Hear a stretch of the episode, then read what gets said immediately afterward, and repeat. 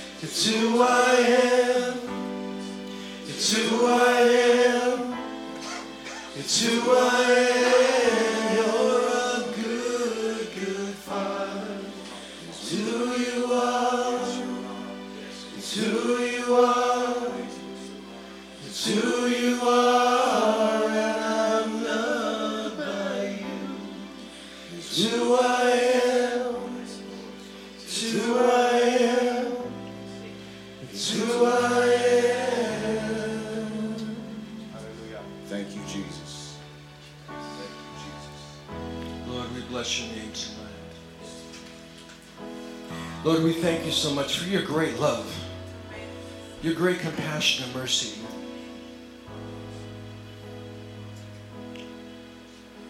Lord, we can't begin to give you the glory that you deserve. But we thank you, Lord. And we declare you the center of our lives tonight. Lord, we don't know what's going to happen from minute to minute. Lord, that story's already been written in our books. But you know, and you know that you're with us, Lord.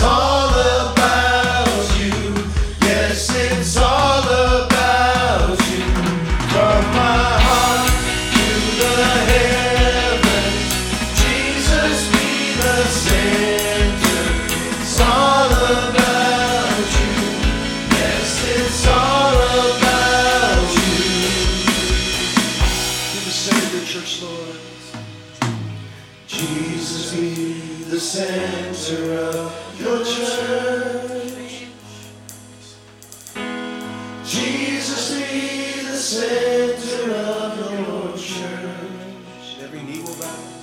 And Every knee will bow. Every tongue confess. And every tongue will confess you,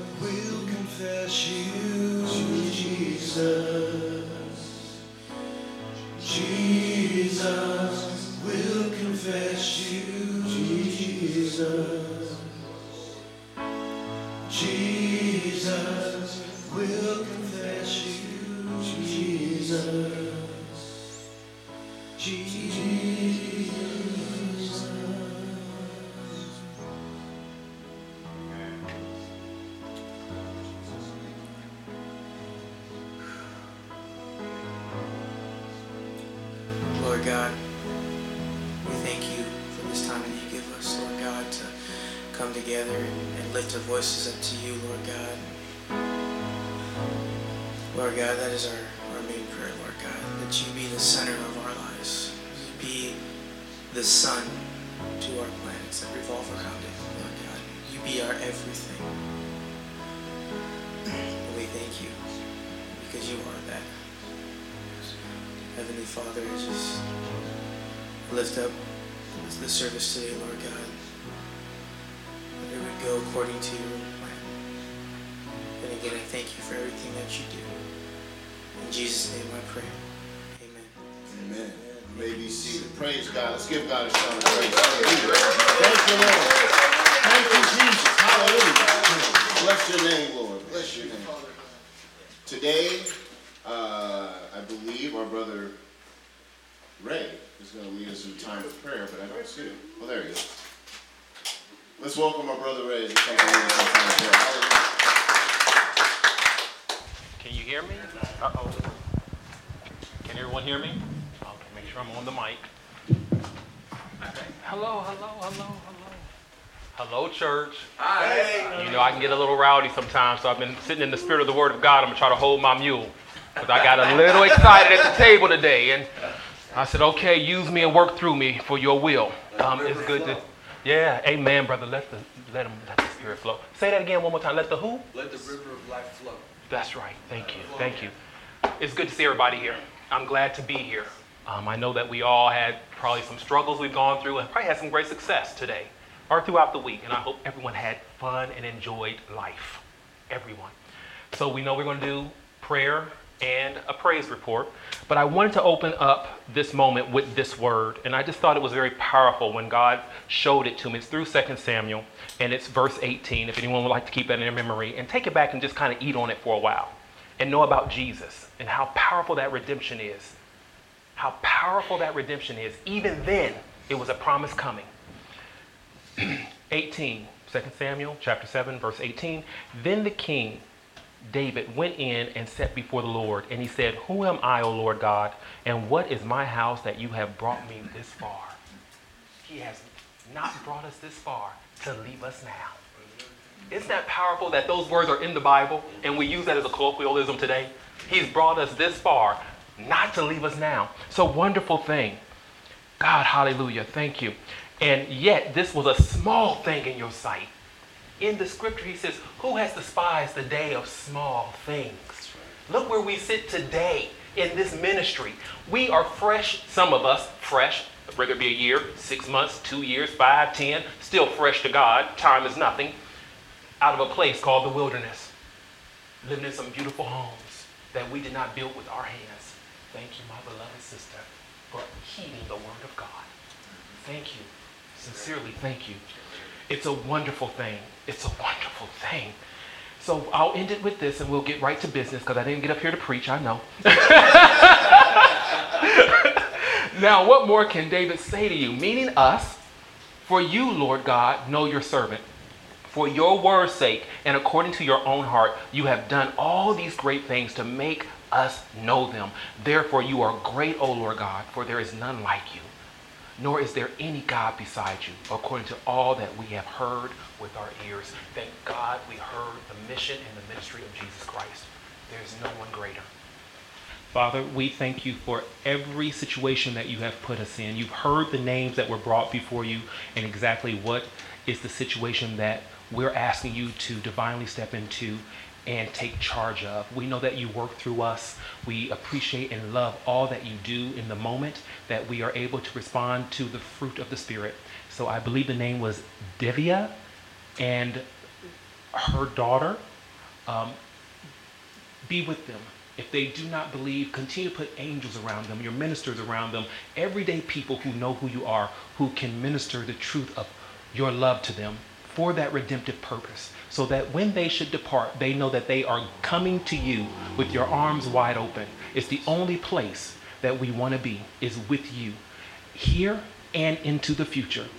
We just continue to ask for your divine covering, for you to minister us through your word, that we stand strong in truth and in honesty, for we know that your word is true. There is no other word that will lead us into the path of righteousness. No other word than your word, the divine scripture. And through the power of the teaching of Jesus, as we sit in it, let us continue to be warmed by him, comforted by him. Watch over Kirk's father. Watch over him. Several falls have happened, but we know that you are in control. Keep Kirk in your rest Keep him prayed up. Continue to let him come to you because you know that he knows you. And because he knows you, he'll keep delivering your word to his father. Your word will break stubbornness. Nothing's, no, nothing is more powerful than you. Nothing. So we thank you for your word. We thank you for this congregation. You, we thank you for this time of meeting. We thank you for the minister who will come and minister your truth to us. There is a word for us so that we can be raised up, continue, continually trained up and support it as we walk out of this place. Thank you for your rest. Thank you for your comfort. Watch over our loved ones and friends and just keep them strong and keep them safe. For the battle is real, but we know it is already won in you. In the precious name of Jesus, the living Christ. Amen.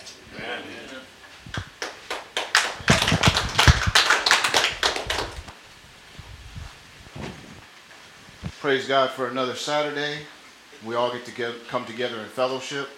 Um, I am humbled that the word of what we're doing here has been spread, even amongst groups, and people are learning about us and wanting to come fellowship. Um, just bear in mind, we're not perfect. We're being perfected by Christ Jesus.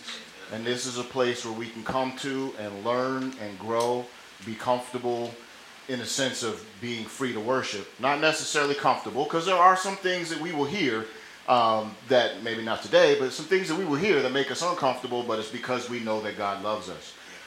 Today, we're going to talk about a battle, uh, a battle that I would venture to say 99.9999999% of the people in this congregation, even the ones visiting, even the ones that will possibly come here. As a matter of fact, I will say 99.9998% of the people that are on this planet have a struggle with. So we're going to confront that battle, uh, and we're going to proclaim the victory over that battle. So today, turn in your Bible to Nehemiah chapter 8, and we're going to talk about joy. Nobody got the contrast of that. but we are going to talk about joy. It's very important for the Christian to realize where their joy comes from and to hold on to that. Because if you see a whole bunch of uh, sour, angry, bitter Christians, the world looks at that and says, What do they have that we don't? Because we're just as sourful and angry and bitter. Now I'm just pledging my allegiance to someone else and being sorrowful and angry and bitter. And is that God's fault? No. That would be absolutely 100% the saint not exactly knowing where he stands in the love of the Father. So turn to Nehemiah chapter 8. We're going to be reading 9 through 12. And as we read our starting uh, passage, I will ask you to stand in honor of reading God's word.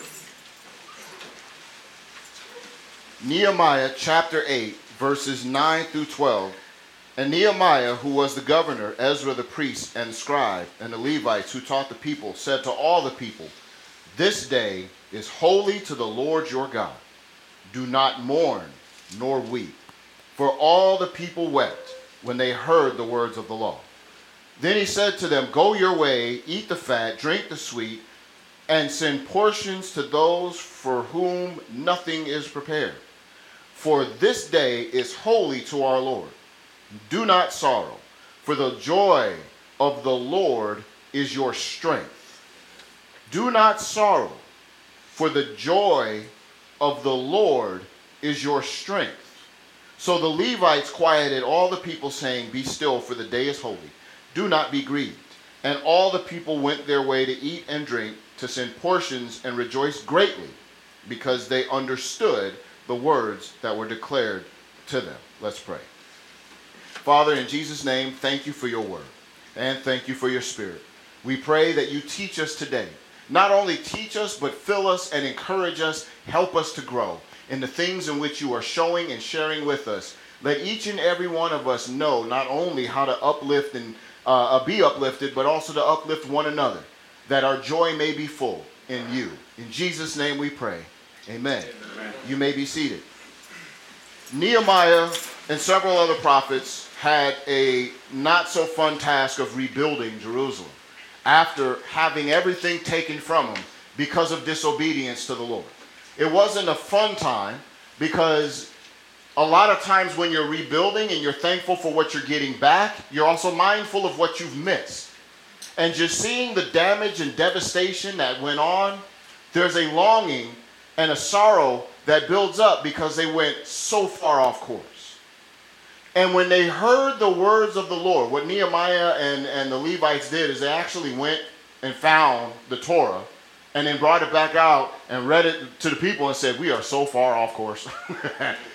and they all sorrowed for being so far off course and realizing we- we're not lined up with God like we should be. And Nehemiah is warning them in this moment don't sorrow. You should be glad that God has restored you and is restoring the kingdom and has restored the relationship with you. So instead of sorrow, you should have joy because that joy of being restored to the Lord is the strength in which you will need not only to be alive and sustain yourselves, but defend yourselves from everything that's around you. Your strength does not come from your muscle, your strength comes from the Lord. And to have joy in the reestablishment of the relationship. That's not just Old Testament.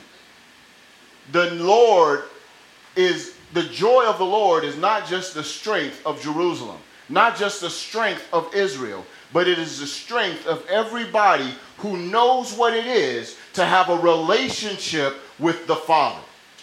Not just, uh, I know a God in heaven, and to be able to throw prayers at Him, but to know what salvation is, to know what I've been redeemed from, to know who I've been redeemed for, to know in whose arms I rest, and to know that no matter what happens here on earth, I am eternally secure with my Father in heaven. And if I shed this mortal coil, I'm going home to be with Him until eventually I am restored in a new body.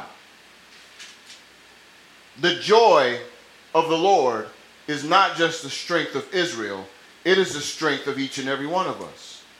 They had in that moment an opportunity to celebrate being reestablished to a true foundation. And for a Christian, we should celebrate every day being established in a true foundation. Because just as much as the joy of the Lord was their strength, the joy of the Lord is ours. Now, when you hear that, let me let me first, before I go into that statement, use a a horrible analogy. Some of you guys are very young. I'm learning that as I am getting older, that there's a lot of things that I'm associated with, unfortunately, that you guys have zero idea of what they are. I, I don't know how that happened. I used to be young and hip, and then everything changed. But there was a character back in the day that was skinny and frail and couldn't talk right. I couldn't understand what he said, and I don't even know what he had in that pipe of his. But when he got a hold of a can of spinach, all of a sudden this man could whoop anything. Now, he had opposition in his day, and that opposition was named what? Bluto or Brutus or whatever they called him. I, I never could figure out because I couldn't understand Popeye and I couldn't understand Olive Oyl and I really couldn't understand Alice the Goon. And, and some of you guys will have to go look all that up because you have no idea who those people are. But Bluto is big and strong and a bruiser. And he could wipe the floor with Popeye until Popeye got that can of spinach and somehow cracked open that and ate all that spinach and he's whooping everything. If you were Bluto or Brutus, whatever his name is, wouldn't you think before you go to pick on this guy that you were going to hide every single can of spinach that there is? You would absolutely throw it out. If you even see him reaching for it, you're going to slap it out of his hand because you know that's where his strength comes from. What do you think the adversary, El Bluto, because I know the word is El Diablo, so we're going to call him El Bluto. What do you think he does to you and I? If he knows that the joy of the Lord is your strength, then instead of wait until you get strong and stand strong, he will aim to block your joy every single time. So when I talk about a battle that happens, that battle for us on a continual basis is to attack the joy that we have on the inside of us. And sometimes we don't even realize. First thing, what is joy? Joy is not what the world thinks. Well, I'm happy. Well, I'm joyful. Because a lot of that stuff stems from, well, I'm happy because I won the lottery. Or I'm happy because uh, the dog finally came over to the house, or I'm happy because of all of these things that happen, which means that if none of those things happen, then I'm not happy, which also means that my happiness is based on the actions of others, which means that if people can make me happy, they can make me unhappy. Let me tell you something, especially those of y'all that "Nah, I'm going to get in trouble. I'm going to get in trouble because I'm going to meddle. But some of y'all that are in relationships, one of the problems in relationships, whether it's a marriage, whether it's best friends, is that when someone else controls your happiness, you find out they control you. If your boss controls your happiness, they control you. If your spouse controls your happiness, they control you. And you are not meant to submit to that sort of manipulative power to anybody.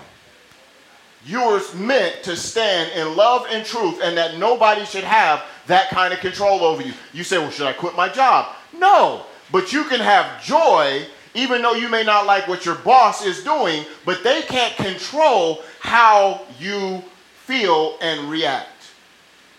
That is you. You can't give people that kind of power. Well, I'm unhappy because they called me a, a this, that, and the other. My son, that one day he was he was extremely unhappy because his sister called him a B.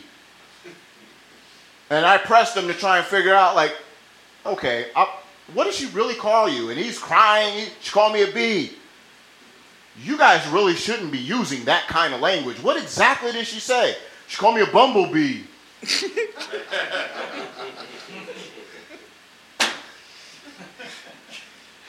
Just as irrational as seven year old Kyrie was in that moment, is just as irrational as some of us are now.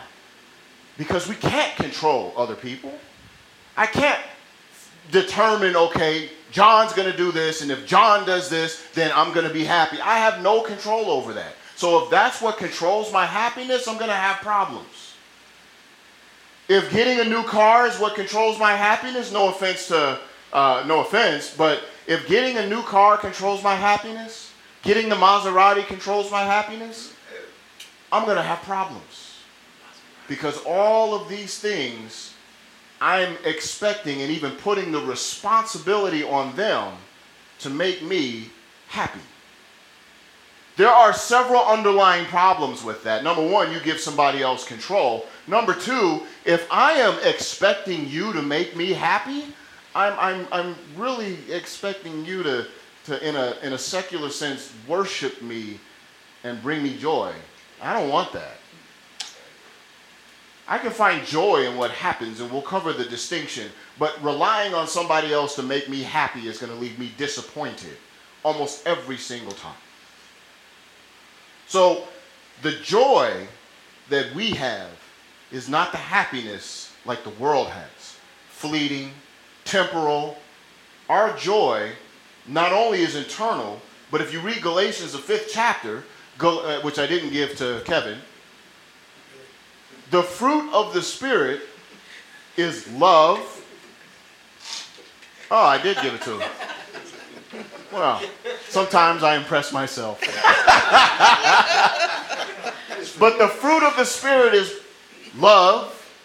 Now, this is fruit, so this is not fruits. This is not mul- This is one trunk with different fruits on it. The first fruit is, or the first example of it, the first offshoot of it is love. We talk about love all day long. We just spent a whole month talking about love. But what's the second one? Joy. We sing songs about it. I got joy, joy, joy, joy down in my heart. Where? Down in my. We sing songs. We know the songs about that. I kept trying to think of the life of me what that third verse was, where it was like, I got some long statement you make. This is weird. But we sing songs about it. But do we really value joy like we value love? Because joy is an offshoot of what the Spirit does on the inside of us, and it is an offshoot of the character of a Christian that God is building up. If we are saved, sanctified, and full of the Holy Ghost, and yes, I said Holy Ghost because I'm, I'm going to have to go down that road in a minute.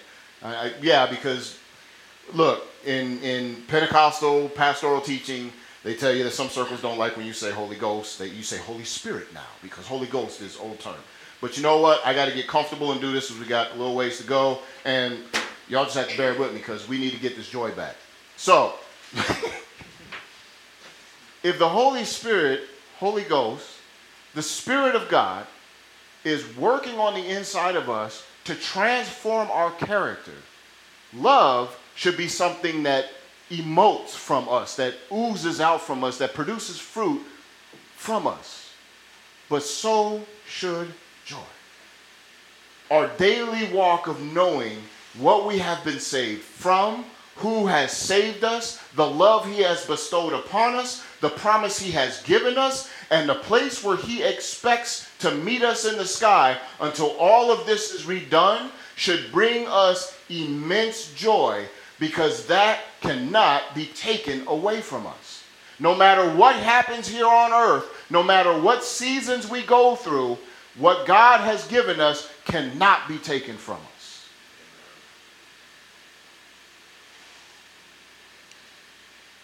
So others will see this joyful character that we have in what we do in our demonstration of our confession and our conduct.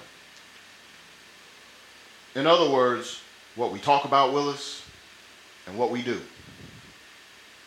How we say it, how we show up for work, Sekou. At 5:10 in the morning when you bust in the bullpen looking at everybody like they got three heads and daring them to say something stupid. Uh, I'll put myself on blast, but I'll throw myself out there because I know there's a lot of other people in the same boat. They know we wear the cross. They know we practice on Friday and go to church on Saturday. They know we love our Bible and we, they know we love the Lord and we'll say Jesus and we'll give them attitude in a heartbeat. Real quiet in here today. because they're looking for us to have something because we have Jesus that they don't have.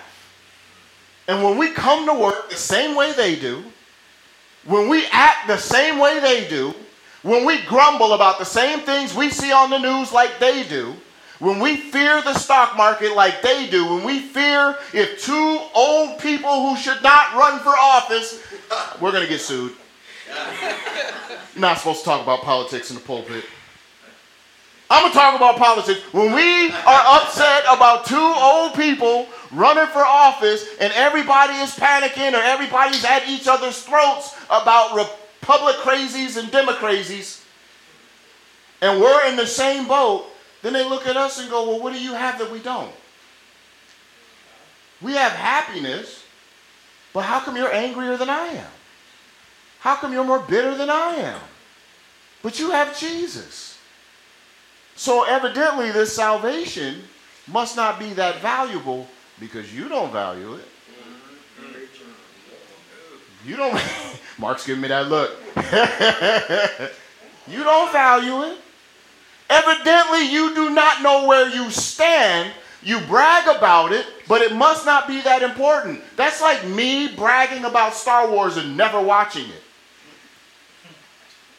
I brag about a stupid movie called Kung Pow and I watch it religiously because I think it's the best thing since sliced bread. It's a stupid movie. but do I talk about Jesus as much as I talk about Kung Pow? Is my joy in the silliness of a movie or is my joy in the fact that I am saved, I am covered, I am redeemed, that there is nothing that shall separate us from the love of God? Not death, not life, not hell, not things created, not things up above, not things below, not anything that is made can separate me from the love of God, which means that whatever my enemy throws at me, I'm covered. No matter whatever the, the sickness throws at me, I'm covered. You can kill the body, but you can't take me away from my God. Do I have joy? And do I share that joy where people know what I stand for? Now, look, joy, when, when, when the Holy Spirit puts this on the inside of you and converts your character, there's such thing as renewing the mind. And, and we talk about in some circles how there's parts of your soul you can, you can consider your, your will, your logic, and your emotions. People look at joy as if it's purely emotional. Emotions can lie to you. Some of y'all, I'm not going to say who, but some of y'all, when y'all get them numbers, you know, the, the lottery's at 400 something million, whatever, and, and it's Wednesday and you got your numbers and you're like, four, four, eight, eight, 12, 12, 13, 9. Oh. So you were all happy in the beginning until you hit the wrong number. And all of a sudden, boom, everything changed. But when everything is in line, number one, when you're serving God and you say, Lord, I surrender to you, which means I trust you no matter what I'm going through. And your logic, your thinker is saying, no matter what happens, I am walking by faith and not by sight. The joyful part of the emotion, which encompasses all of this, your logic and your will, but also your emotion, is that you feel confident and good knowing who you serve and that He has you covered and that there's nothing this world can throw at you that can permanently take you out the picture. It doesn't mean that it's always going to be joyful. It doesn't mean that it's always going to be great or even pleasant. But you can have quiet calmness, which joy means. A quiet, I am content and pleased because you know where you stand with the Father. One of the saddest movies I ever watched, and I watched it with my then wife at the time, which probably was an indicator of. but, anyways, we watched this movie called Titanic. I don't know why. It was in the movie theater. We went to watch it. The first thing I was overwhelmed at how massive this movie was. And then in the scene where, you know, we all are looking for is when the boat actually sinks, hits the iceberg and sinks. Because everything up until that point is all just, let's get you warm and fuzzy with all the characters. But when it hits the boat, there was something that struck me about the people that reflected in line waiting on a life raft versus the people, some of the people who were downstairs that were locked in and were going to drown. The people that were waiting on a life raft on a sinking ship and knew that they were guaranteed a seat had a quiet calmness about them because they knew, despite the fact that the ship was sinking underneath their feet, they were going to be saved. There was panic, there was chaos, but they knew, being guaranteed a seat, that they were safe. Doesn't always mean that they were joyful and doing this, that, and the other, but they knew that they were safe. And then there's a couple uh, uh, that was in the, uh, there was a mother and her two kids that was in the bottom of the ship, and she knew uh, what was going to happen. But she comforted her children nonetheless with what was ahead of them after what was going to happen. And I thought about that because this salvation that we have, if you really think about it, we are on a life raft being taken off of a sinking ship. We're not going down with the Titanic. It's not always pleasant. It's not always fun. And around us, we see a lot of suffering and a lot of pain and a lot of heartache because we are on a ship that is doomed to sink. And then God will bring it back up and make it all new.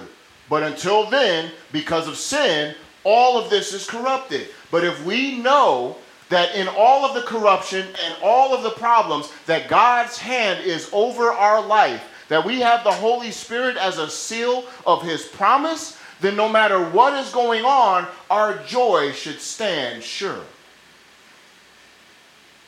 That means that our joy is very important as we go through a process or, or seasons in life because our joy sustains us. Romans chapter 12. That's not Romans. Romans chapter 12, nine, uh, verses 9 through 12, is talking about how Christians should act. It says, Let love be without hypocrisy. Abhor what is evil. Cling to what is good. Be kindly affectionate one to another with brotherly love. We won't go there today. In honor, giving preference to one another. We definitely won't go there today. Not lagging in diligence, not uh, being fervent in spirit, serving the Lord. Rejoicing in hope, patient in tribulation, continuing steadfastly in prayer. Let's stay there for a second. When we are rejoicing in hope, there joy is a noun. You have joy. It is a person, place, or a thing. Rejoice and rejoicing is a verb. It's what you do. It's the act of demonstrating the joy that you have. So the Bible says rejoicing in hope, as, as Paul writes to the Romans, rejoicing in hope. The, the Romans, who are in the middle of all sorts of drama and chaos and things coming against them uh, in this fledgling faith, rejoice in hope. In other words, have the right expectation as you go through whatever season you're going through. Whether it's a great season, God is blessing you, things are moving mightily, that you got the job, have joy. By all means, rejoice. Be thankful. You know what, God? You've been looking out for me. You got me covered. Thank you, Father. I, I come to church and I'll shout and yell and I'll go out and I'll shout and yell and do whatever.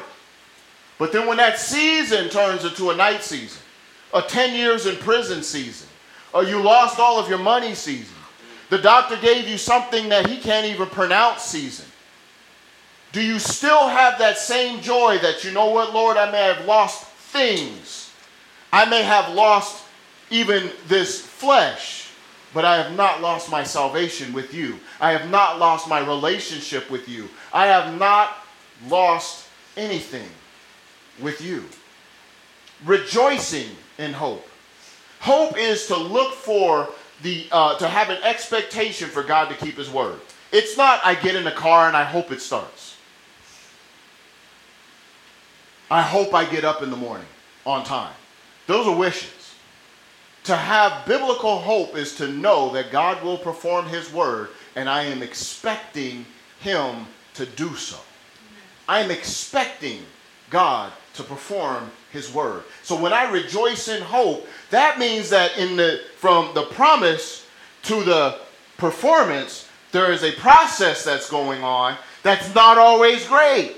Can you imagine when an army is coming against you and God gives you a promise, but you know, you're watching this army day one, it's coming, day two, it's coming, day three, it's getting closer, day four, they're setting up horses and all this other stuff. Are you rejoicing just as you did when God said his word in the face of opposition, knowing that at some point God will perform his word?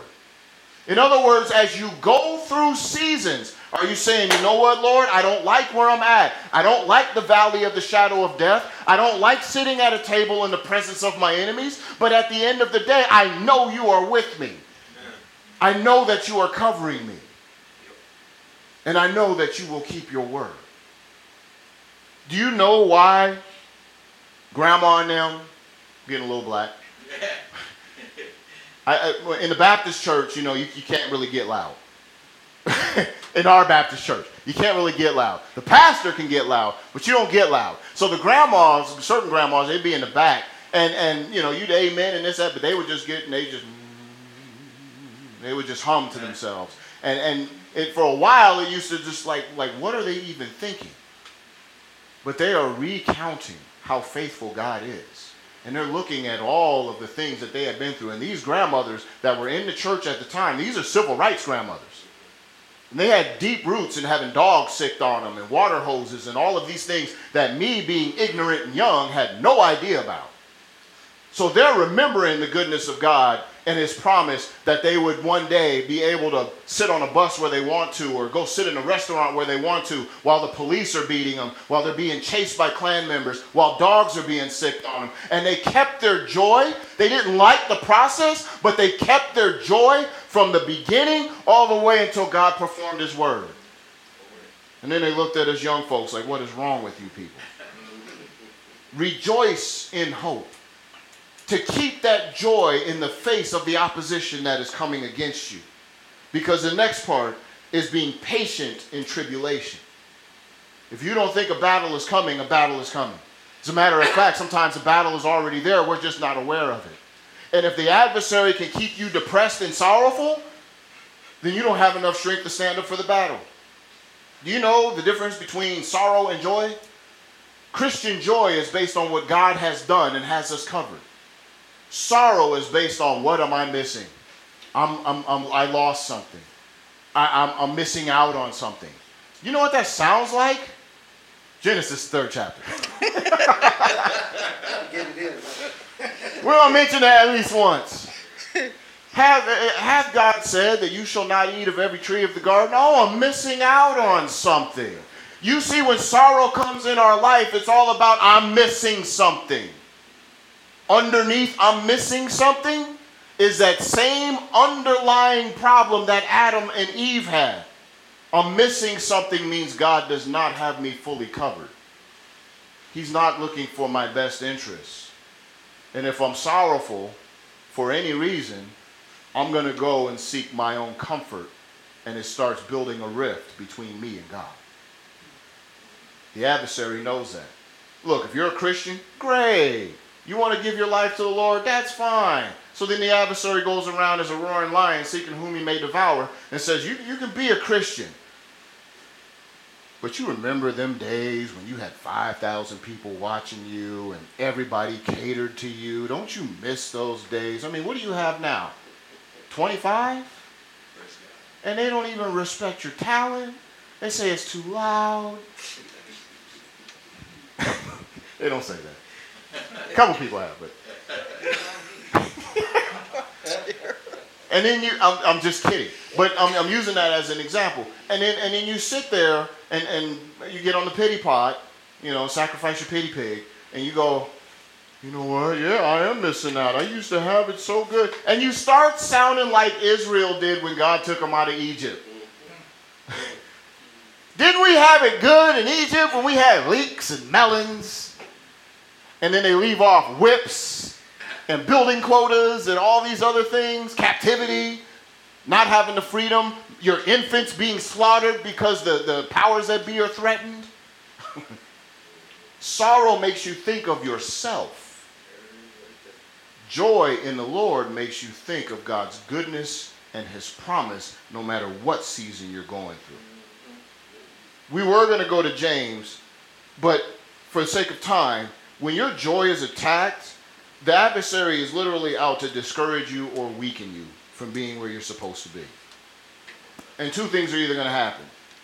You're either going to be forgetful, which is, you know, you get so caught up in everything going on that you forget how good God is.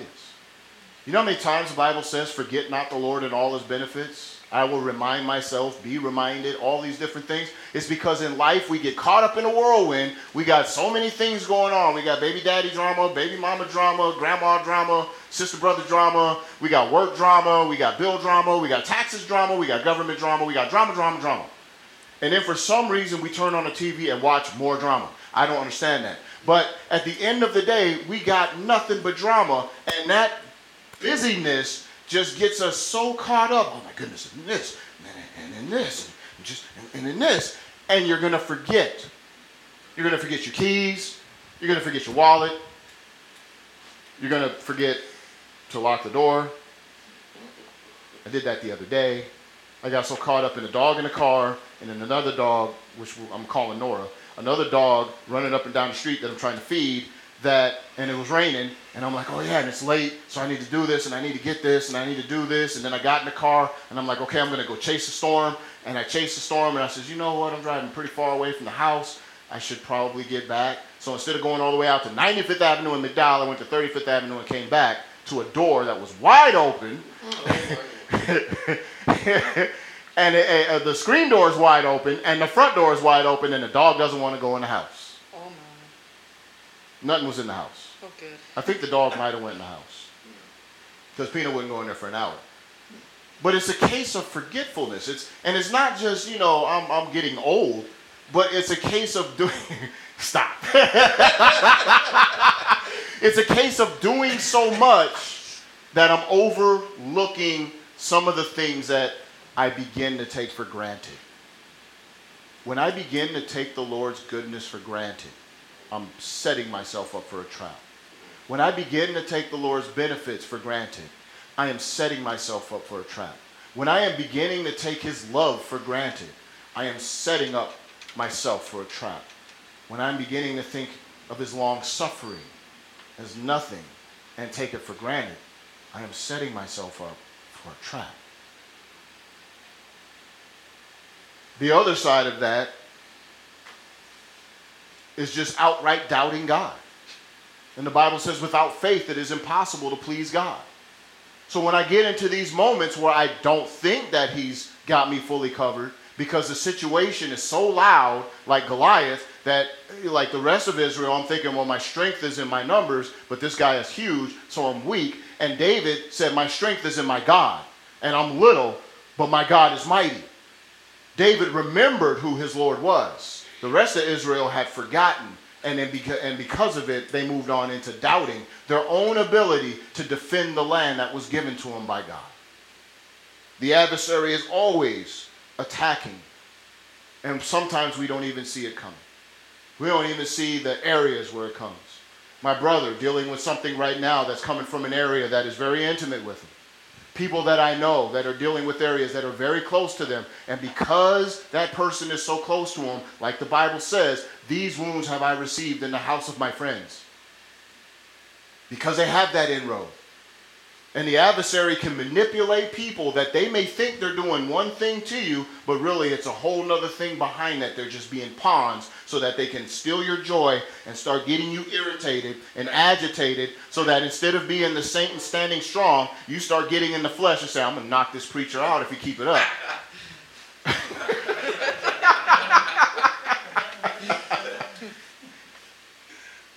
so then that brings us to the third part of this verse as we're going through tribulation and rejoicing and hope, we're often going back to remind ourselves of our relationship with the Father and spend time with Him.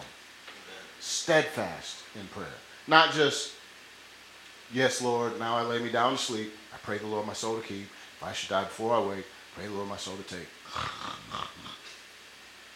But to actually go and say, Lord, you know, being being a preacher before and after and all the situations, even in Pentecostalism, you have this this this desire to sound very weighty when you pray. So there's a lot of the yeah, I'll, I'll admit it, and so and so there's a lot of the oh bless God and mighty heaven and on earth, and we bless your name, oh Father, and we give you all, and you use this weird cadence. You don't talk like that normally. Can you imagine if your friend came up, hey, Kevin, I think that we're to play this song in a particular key with a particular timbre. And Kevin would look at me like, man, we're drug testing you. you don't talk to people like that. Why would you, you talk to your parents like that? They would drug test you. And then when I got to Eagles Nest, um, Arnie and, and Steve, and even Deb had to, you know, we would sit in a circle, and I'm thinking, okay, Father, in the name of Jesus, and they would, especially Arnie, hello, Papa, and that just floored me. Like, how dare you have such just a, a familiar, just ah, just it's weird. That's, and then I was reminded, but I just showed you, I am my Father's son, which freed you from having to live a position and be my son What's so wrong with taking the next step and saying, Abba, Father?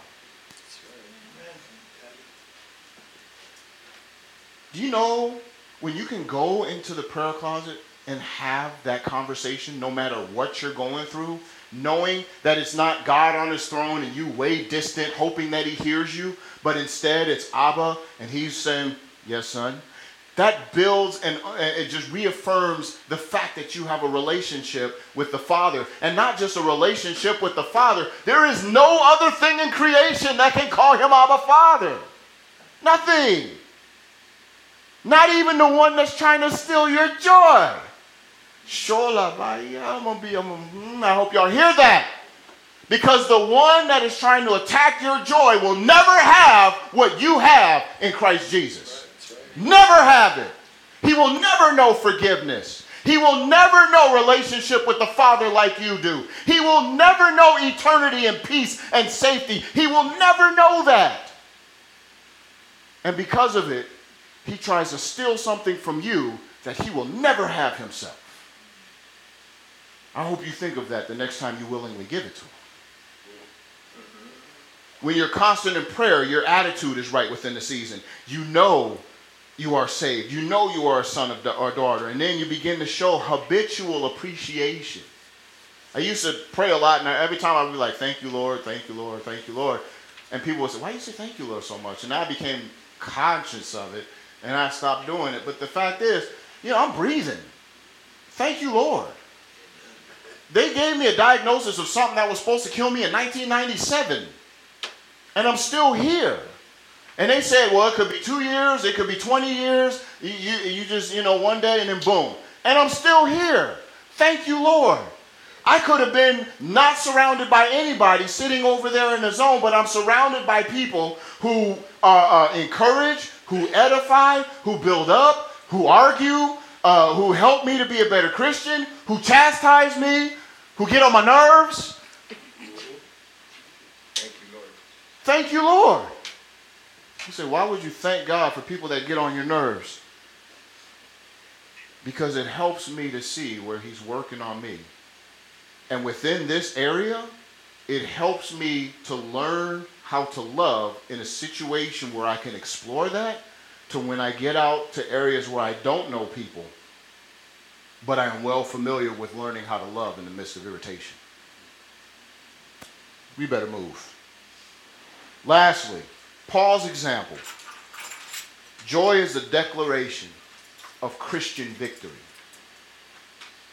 I'm going to say that again. Joy is the declaration of Christian victory.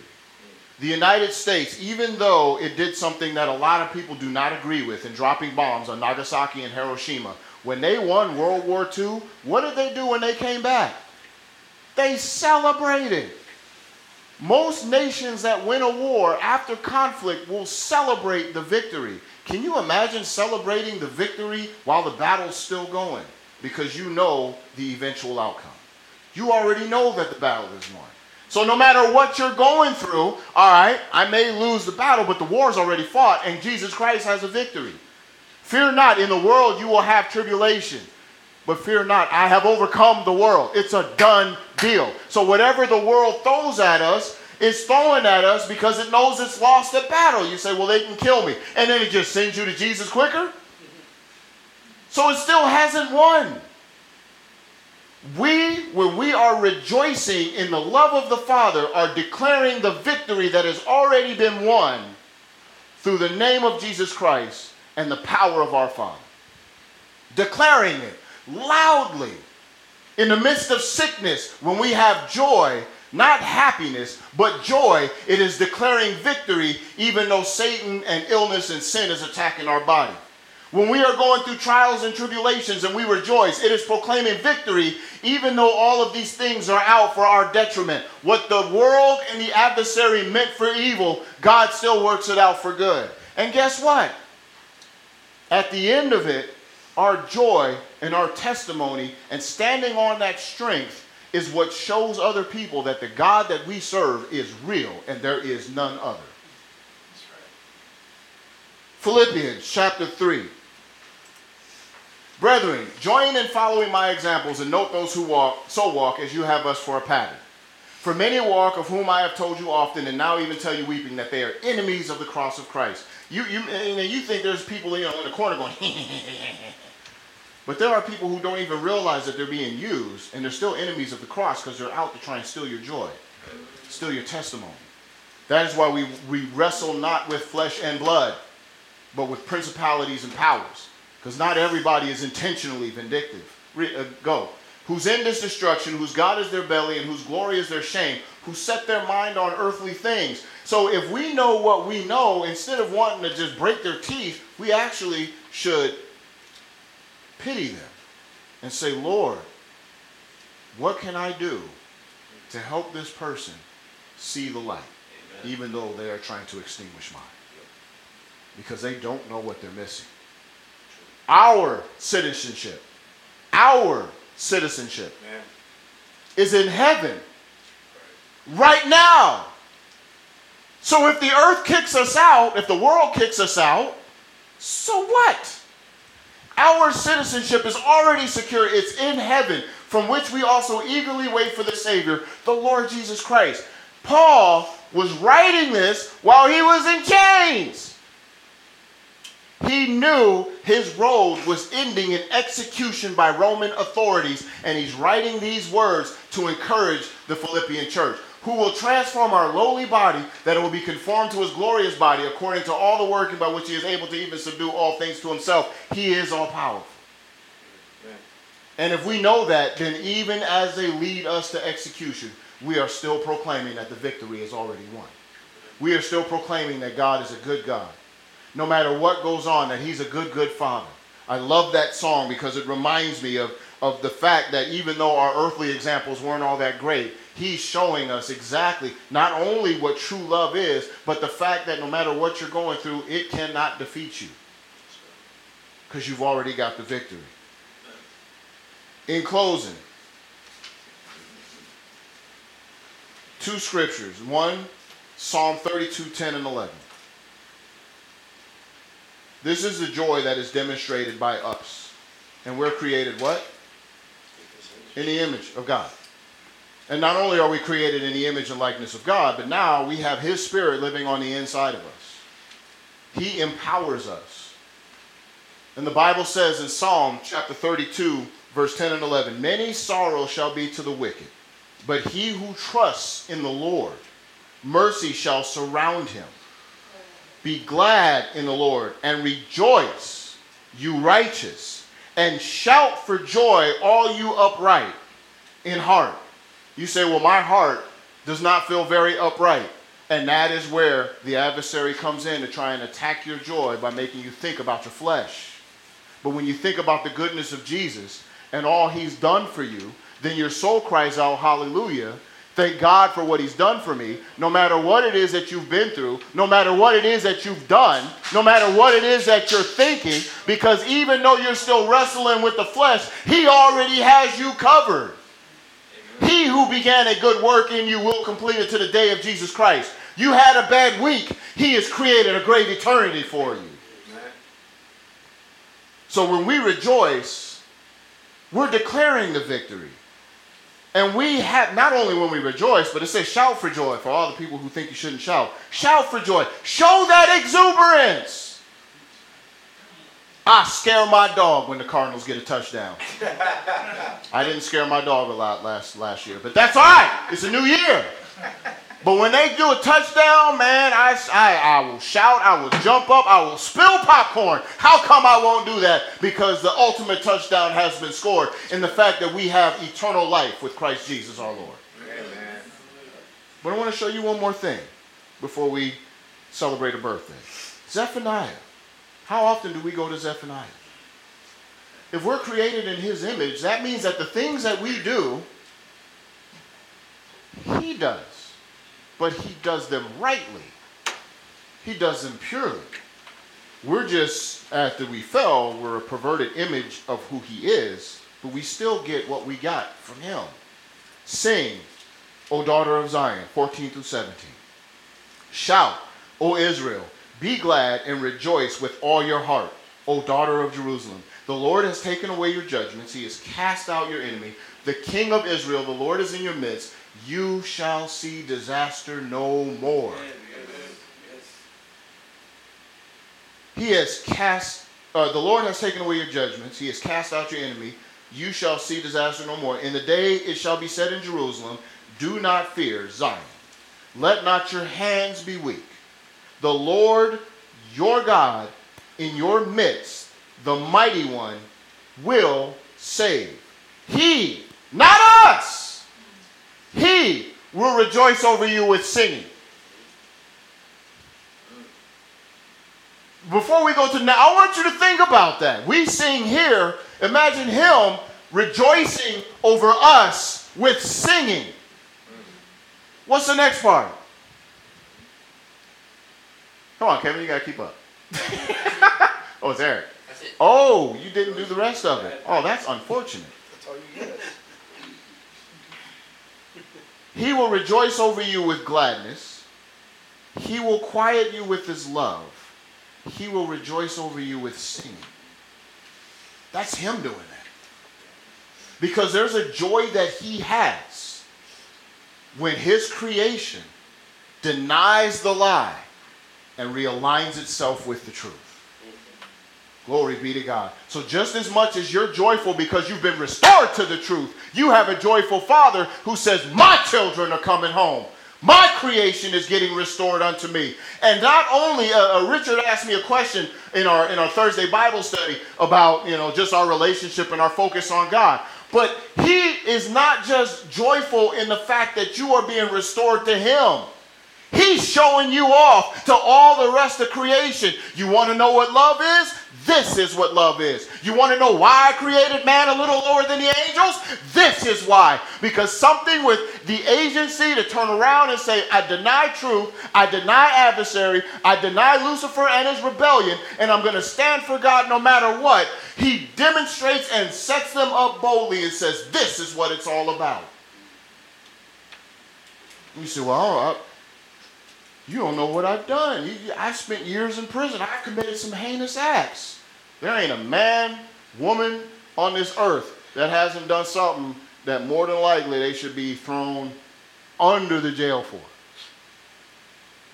And the Bible says that there is none righteous, no, not one. But we have a Savior who said, I will take all of your sin, not just you but the sin of everyone upon myself and pay that penalty. And you know what? That debt is settled. But then he said, But wait, there's more. I'm going to take what I have, which is my righteousness, which no man or woman could ever attain, and say, I'm going to give it to you so that when you stand before the Father, as He sees me, He sees you. That is the reason why, for a Christian, it is important, number one, for us to have joy and recognize that and let that flourish. Number two, to rejoice. Demonstrate it. Talk about Jesus and smile about it. Show God and show the world that no matter what you're dealing with, you know the underlying truth. Tell your boss, you know what, Sekou, you're going to do this. Yes. But behold the underlying truth. No matter what your day to day irritation with me may be, at the end of the day, my Father still has me covered. Tell that sickness, yes, but no matter what you may do to this body, you can never take me out of the hands of my Savior. Tell that problem that you're dealing with, yes, I see you and you're legitimate, but greater is He who is in me than He who is in the world. Rejoice in what God has already given you. And then, thirdly, enjoy the time that you have here in your relationship with the Lord. A lot of people think that Christians need to be frigid and cold and just absolutely distant from everything else, and that is not that is not true. That makes unhappy that makes joyless Christians. Take joy in seeing creation as it is. When you go on that hike and you hear the birds, when you marvel at, at, at life and the creation of life, and sometimes when life ends. When you look at all the things and marvel that God has placed on this earth, the way things work, despite what man tries to do and despite what the adversary tries to do. And you say, What, Lord, even though I know this world is corrupted, I can enjoy certain things because I know I walk with you. You can enjoy time with family and recognize them for who God created them to be even if they don't see it. You can enjoy your time on your job, the opportunities that you have to be able to speak to people about the goodness of God and His everlasting love. To enjoy the things that you go through because you don't walk alone. You walk with the Savior. And even if you're sitting at that table in front of your enemies with that blessing, He's with you. Even though you're going through that season where you're walking by the valley of shadow of death, He's with you.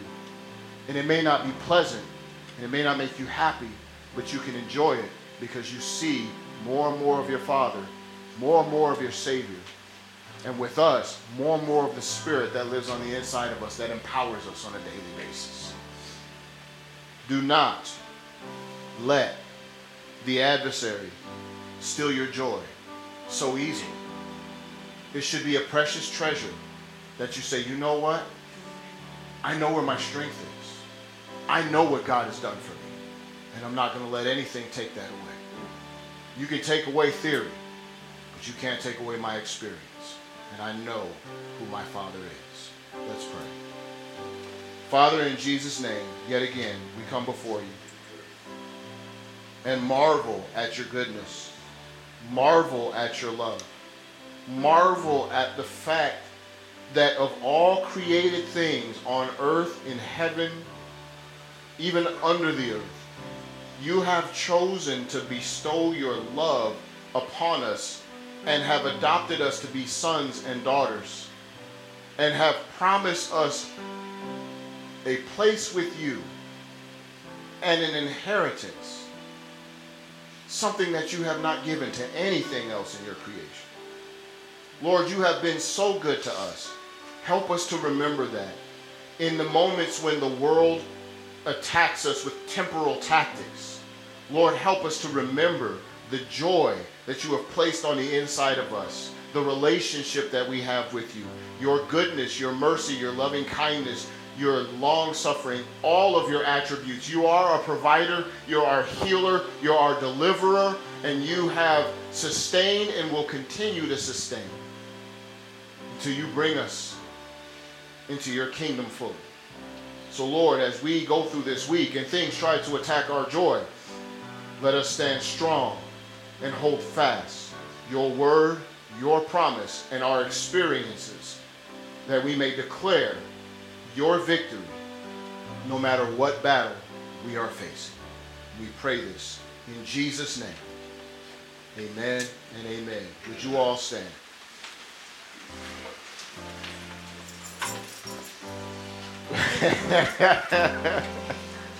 I know that song.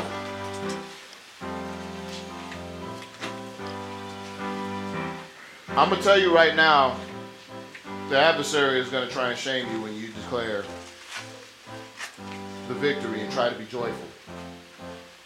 But you should tell the truth and shame the devil.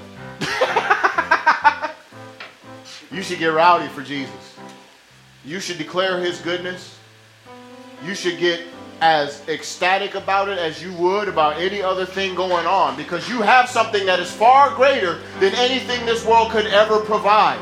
So share your joy, share your smile.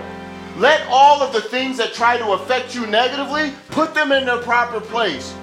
Put the temporary with the temporary and let your eternal shine and share your eternal joy with the people around you. And you don't know, all fires start with a spark. All it needs is one spark to jump on somebody else and then they get joy. And it jumps on somebody else and then they get joy. And next thing you know, everybody is bubbling over because they are sharing in the joy and the love of the Father. Be that catalyst. Don't be the sour gorilla eating a lemon. be that catalyst for joy and change in Jesus' name. Would you all lift your hands for the benediction? Now may the God of peace, who brought up our Lord Jesus from the dead, that great shepherd of the sheep, through the blood of the everlasting covenant, make you complete in every good work to do his will, working in you what is well pleasing in his sight. Through Jesus Christ, to whom be glory forever and ever. Let the church say, Amen. Amen. God bless you.